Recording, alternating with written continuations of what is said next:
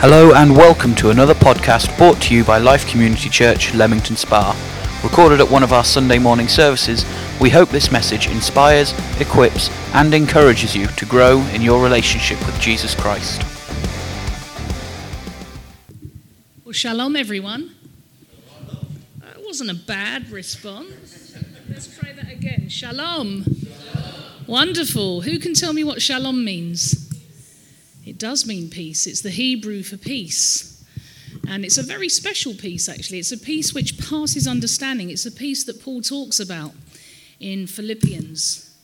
It's a peace which I believe that we can only have when we meet with the Prince of Peace himself, the Messiah Jesus. And I came to know Jesus 18 years ago as my Lord and Savior. I grew up with my mum, who was Jewish. I thought that might happen.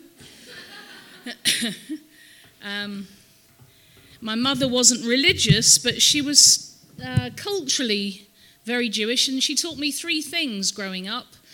Um, the first thing I learned was that I was Jewish. I learned that there was someone called God. And I also learned that I couldn't believe in Jesus because we Jews don't believe in Jesus. Well, so that was what I was told. And um, I actually went through quite a, long search to find the truth. Um, in fact, I think we have the video clip, do we, Dave? Um, Chris, if we could just play, play that, it's a 90 second video clip. Just, it'll tell you a little bit more about my journey.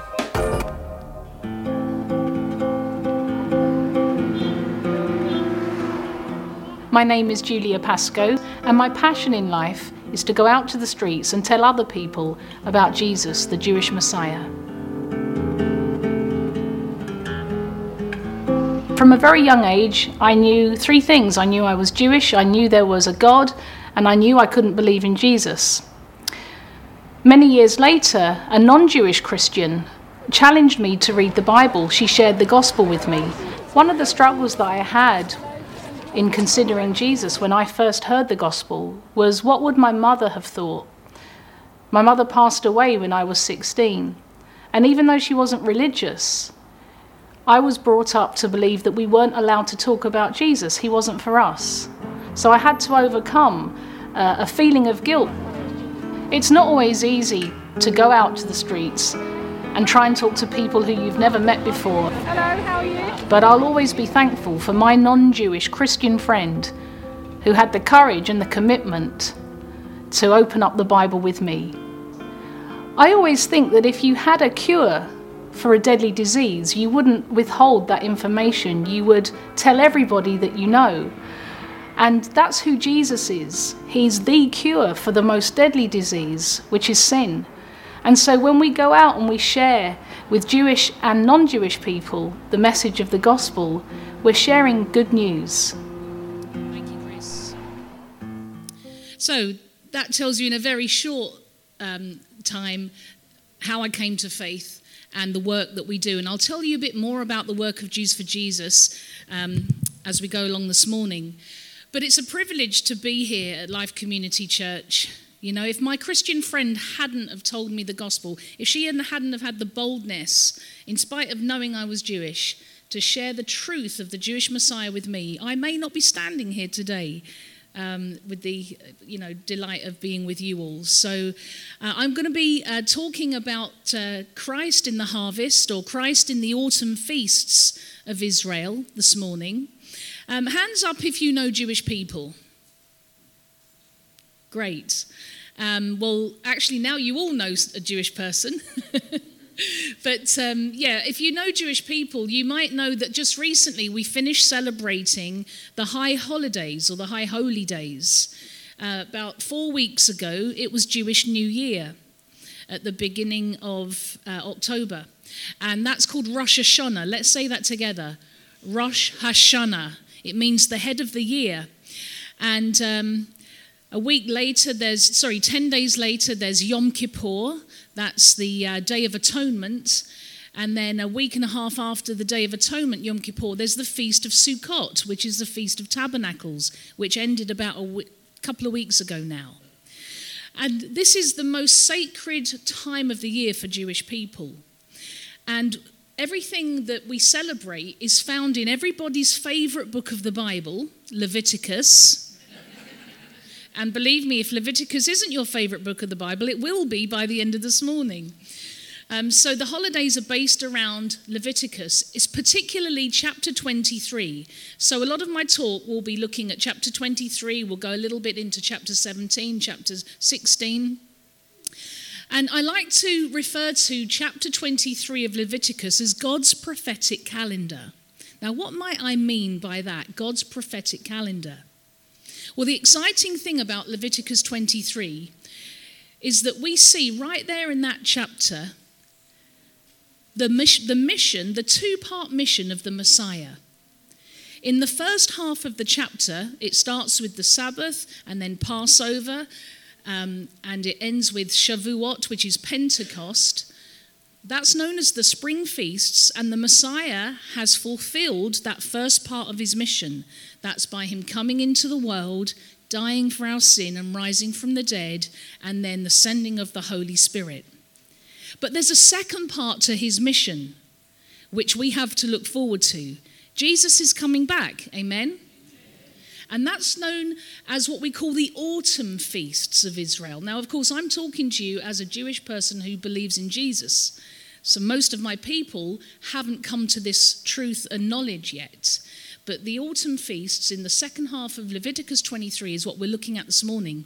And it's all celebrated in the seventh holy month on the Jewish calendar called Tishri. Let's say that together.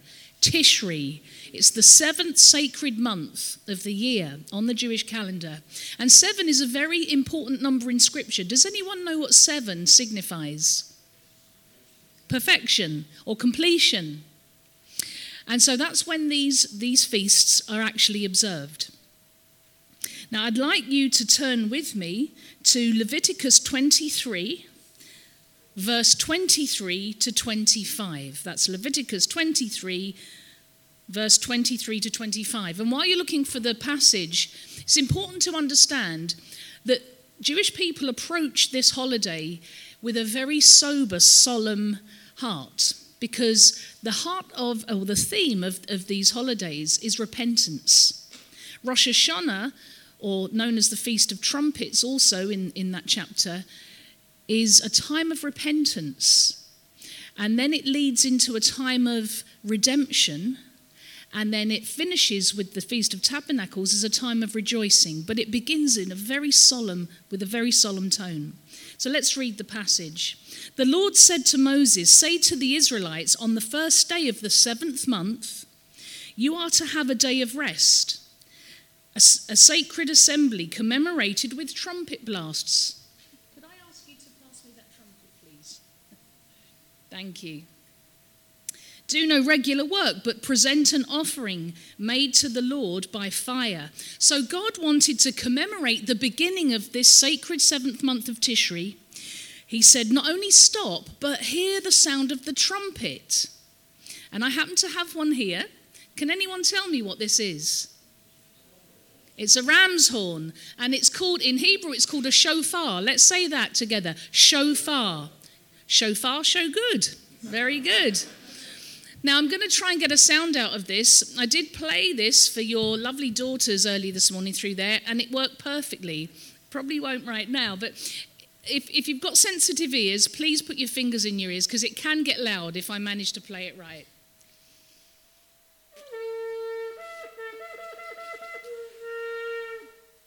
There you go.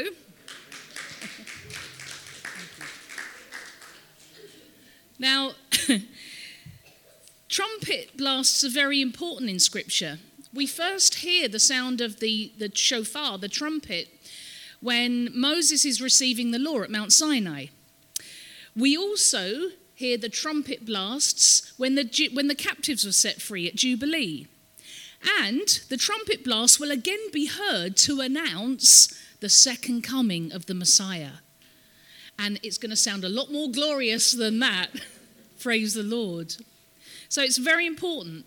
And it's one of the religious duties for every Jewish person at Rosh Hashanah, at the Feast of Trumpets, to actually hear the sound of the shofar. It will be sounded all over the synagogues across the whole world at this time. Now, another observance at Rosh Hashanah is called the reading of the Akedah, and that's the binding of Isaac. And so in the synagogue, Jewish people all over the world read from Genesis 22. It's a well known passage for us, for us, for you and I. We recall the binding of Isaac. So we recall, we read that passage and we recall that God commanded Abraham to take his one and only son Isaac to make him a sacrifice. And it must have been a terrifying time.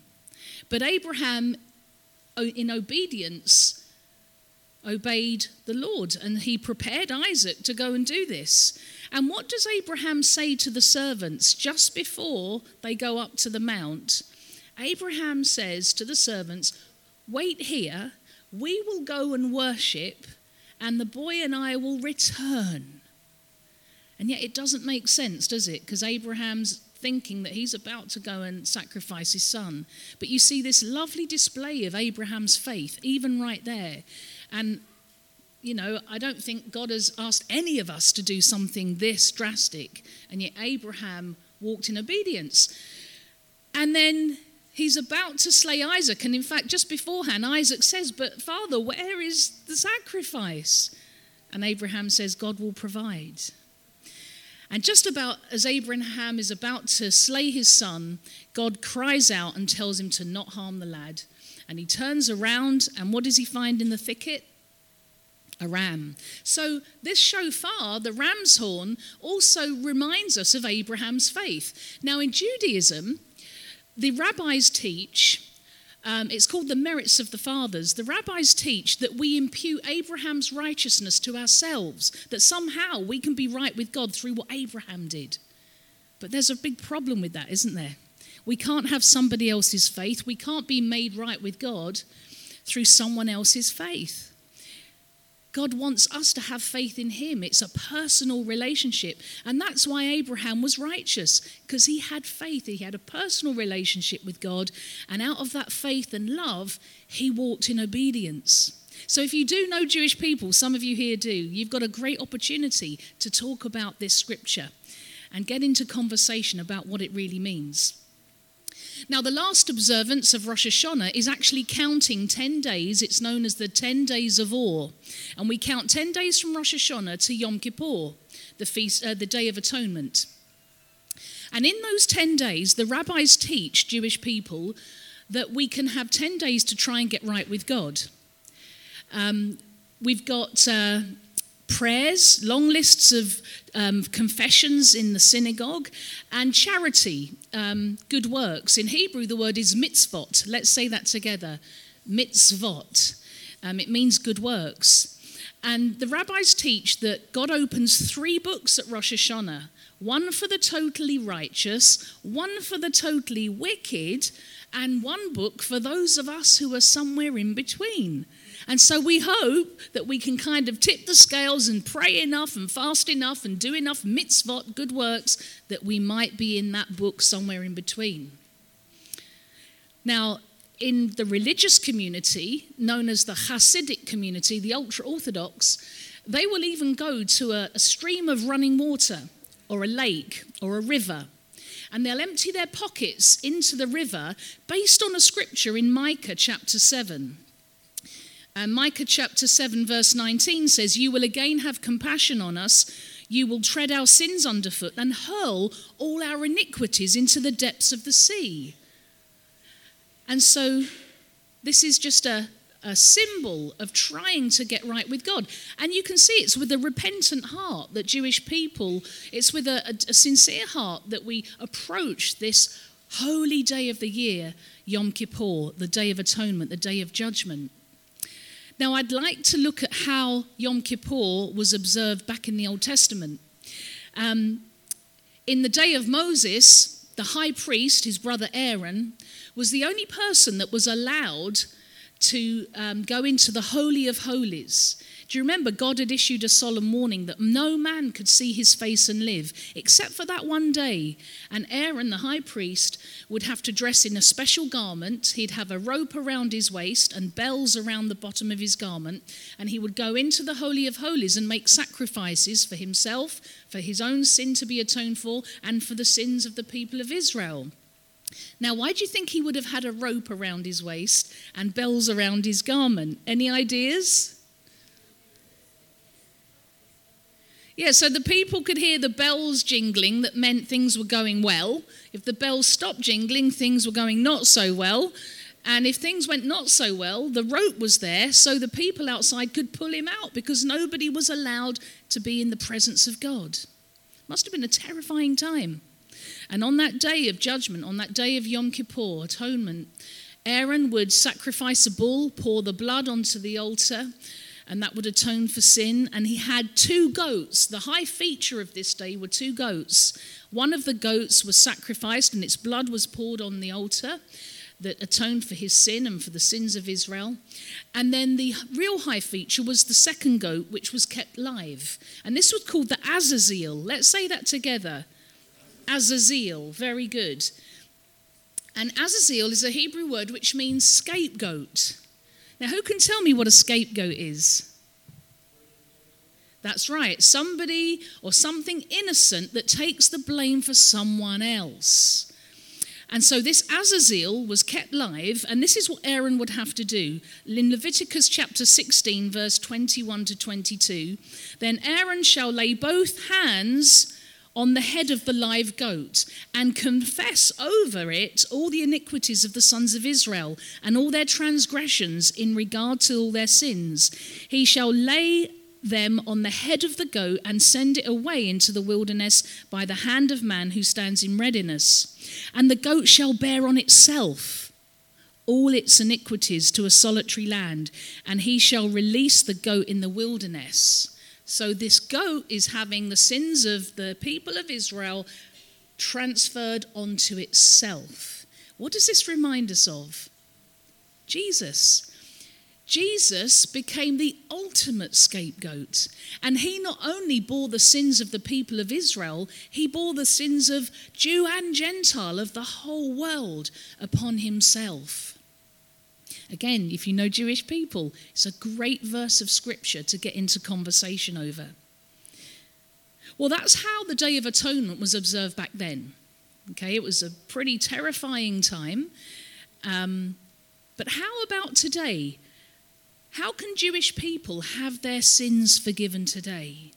How can Jewish people be sure of God's forgiveness? How can we have assurance of our sin being covered? Exactly the same as the whole world through Jesus. In fact, Leviticus 17 tells us, For the life of a creature is in the blood, and I have given it to you to make atonement for yourselves on the altar. It is the blood that makes atonement for one's life. Of course, when Jesus went to the cross, his blood was shed for us all. Praise the Lord. He was the once and for all sacrifice, paying a full and final price for everyone, for Jew and Gentile, for the whole world. So if you've ever been told that Jews have a different covenant with God, that they have their own special relationship, it's not true.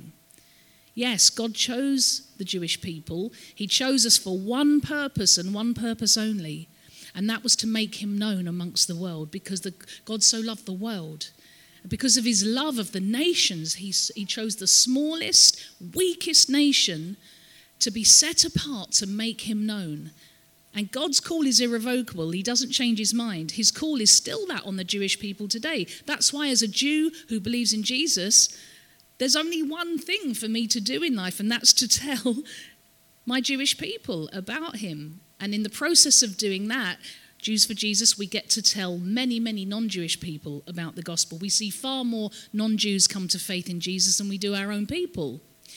Um, so, Jesus, he claimed to be the living temple, and in him are all the elements. He's the high priest, he's the offering and the altar, and his death is able to usher both Jew and Gentile into the presence of the Holy One. Amen. Amen. Well, picture this the sun is setting on the day of Yom Kippur. Jewish people breathe a sigh of relief. And then we prepare to rejoice and celebrate the third and final feast in Leviticus 23. This is called the Feast of Sukkot, the Feast of Tabernacles. And um, in a very Jewish neighborhood, in the back gardens, you will see uh, tabernacles that are built into the back garden. They're sort of wooden slats, and they've got leafy palm branches hanging all over them with pomegranates and citrus fruits. And it's a really amazing thing to see. And the Feast of Tabernacles is a seven day feast. And so, for seven days, Jewish families will eat, sleep, and do everything in the tabernacle, depending on the weather. but um, it's a real fun and joyous time um, for the family. Well, I want to look just briefly at how this feast was observed in the Old Testament, because the Feast of Tabernacles is a harvest festival. It's really a time where we give God thanks for his provision. Uh, we wandered for 40 years in the wilderness, and he provided. Do you remember? He provided the manna from heaven.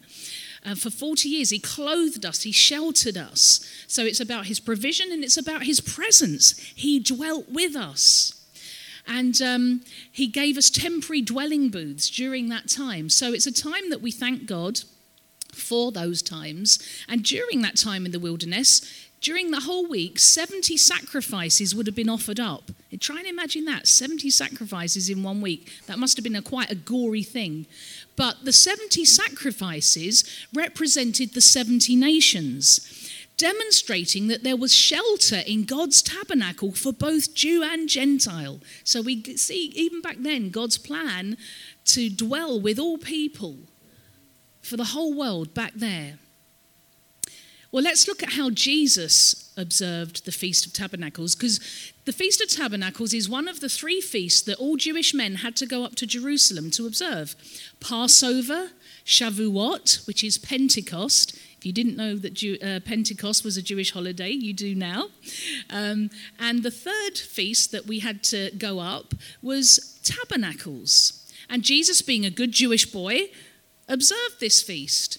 Now, in his day, 2,000 years ago, I want you to try and picture what it would have looked like in Jerusalem. Just, you can't imagine how many multitudes of people were, were going up to celebrate this feast.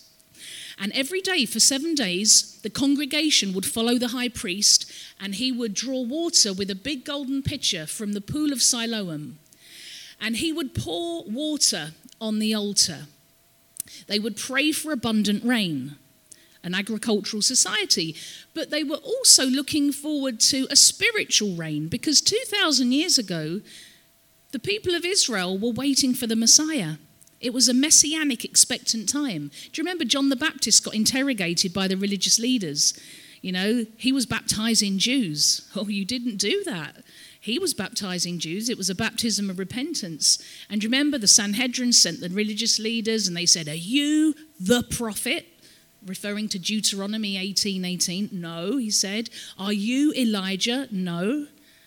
And he confessed freely that he's not the Messiah. They were waiting. So try and picture this. On the last and great day of the feast, on the seventh day of the Feast of Tabernacles, it's known as Shana Rabbah. Let's say that together. Shana Rabbah. On the last and great day, as they were pouring out the water on the altar, on the seventh day, they would cry out from Psalm 118, Hoshienu. Say that with me. Hoshienu. That's Hebrew for Hosanna. Hosanna means save us, Lord, save us. They were crying out, Save us. They were also crying out, Baruch haba, Beshem Adonai. Blessed is he who comes in the name of the Lord. And as the water's being poured out, and they're crying out for abundant rain, and they're crying out, Save us, Lord, Jesus stands up on the last and great day of the feast. And he says, If anyone is thirsty, let him come to me and drink. Whoever believes in me, as the scripture has said, streams of living water will flow from within. That's one of Jesus' messianic claims on the last and great day of the feast. And then finally, the high feature was the illumination of the temple on that, on that week of tabernacles. And they would light four giant lampstands, golden lampstands, in the temple courts And the lampstands were so high that the men had to climb up ladders to light them. And that light was a representation of God's light to the whole world. And it was then that Jesus stood up and made another one of his messianic claims I am the light of the world. Now, imagine if you'd have been Jewish in that day and hearing Jesus' words. And so many people followed him at that time. And in fact, the gospel first went out from Jewish lips. It was Jewish believers in Jesus. Jews, when people say, How long have Jews for Jesus been around? I like to say, Well, around 32 AD, give or take a year. you know, the gospel first went out from Jewish people. And yet today, of the 13 million Jews in the world, there's about 100,000 who are believers. That's less than 1%. So that makes us a very unreached people group. And so, if you would like to pray for the work of Jews for Jesus, and Dave, thanks so much for opening up your hearts to our ministry. This is our first time for Jews for Jesus of visiting your church. If you want to really know how to pray, then you can get our monthly free newsletter.